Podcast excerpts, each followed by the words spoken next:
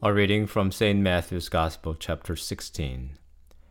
Jesus began to show his disciples that he must go to Jerusalem and undergo great suffering at the hands of the elders and chief priests and scribes, and be killed, and on the third day be raised.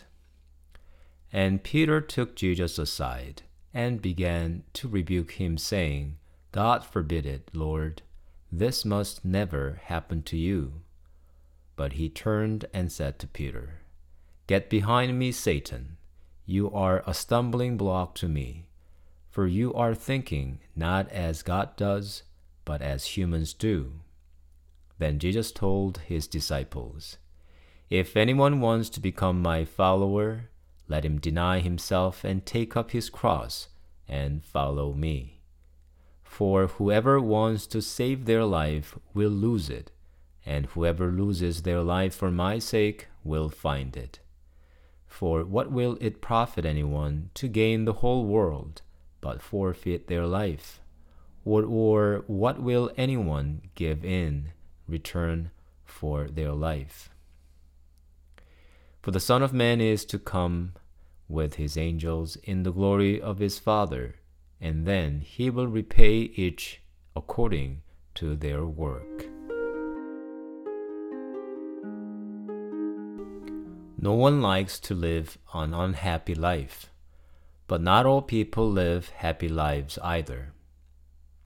Then we ask what is necessary for a happy life or a decent life, at least. Many will list money at the top of the list.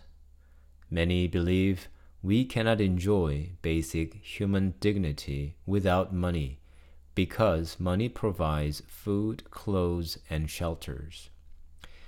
And if we want to do more than staying at the basic level of living conditions, we need more money. The more money we have, the more powerful we become to reach our dreams. Money is not only a vehicle for happiness, but also a goal of happiness. This is why many people cannot stop chasing after more and more money. Money is not only the thing people want without limit for happiness. Pleasure, fame, and control are just a few examples. Unfortunately, however, these vehicles or goals of happiness often overwhelm people and turn them into slaves. People chase after these things for the sake of chasing without actually enjoying them, just as slaves collect delicious fruit without a chance to taste them. But the most tragic fact is that slaves lose their opportunity to live their life meaningfully. When we chase after vanities, even if we possess them, we have lost a life that may lead us to salvation. And Jesus asks us, For what will it profit anyone to gain the whole world, but forfeit their life? I realize what I have or what I want to have often push me away from my cross. They take my time and turn my attention away from Jesus. My possessions demand my time for maintenance. My desires for possessions hold my eyes on the market. Do they help my salvation or others at all? No, they don't. A bigger house will not help us to prepare a place in heaven. Our higher definition TV will not bring us a better vision of heaven. Popularity or fame on social media will not automatically list us in the book of life.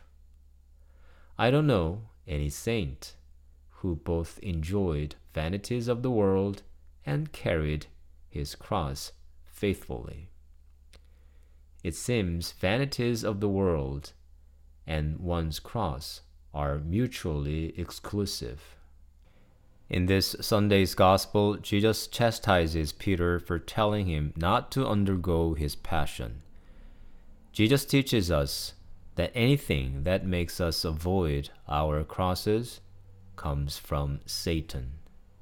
There are too many ideas, goals, activities, and possessions in this world that attract us away from our crosses. They all promise a happier life. But why are there too many unhappy people in the world?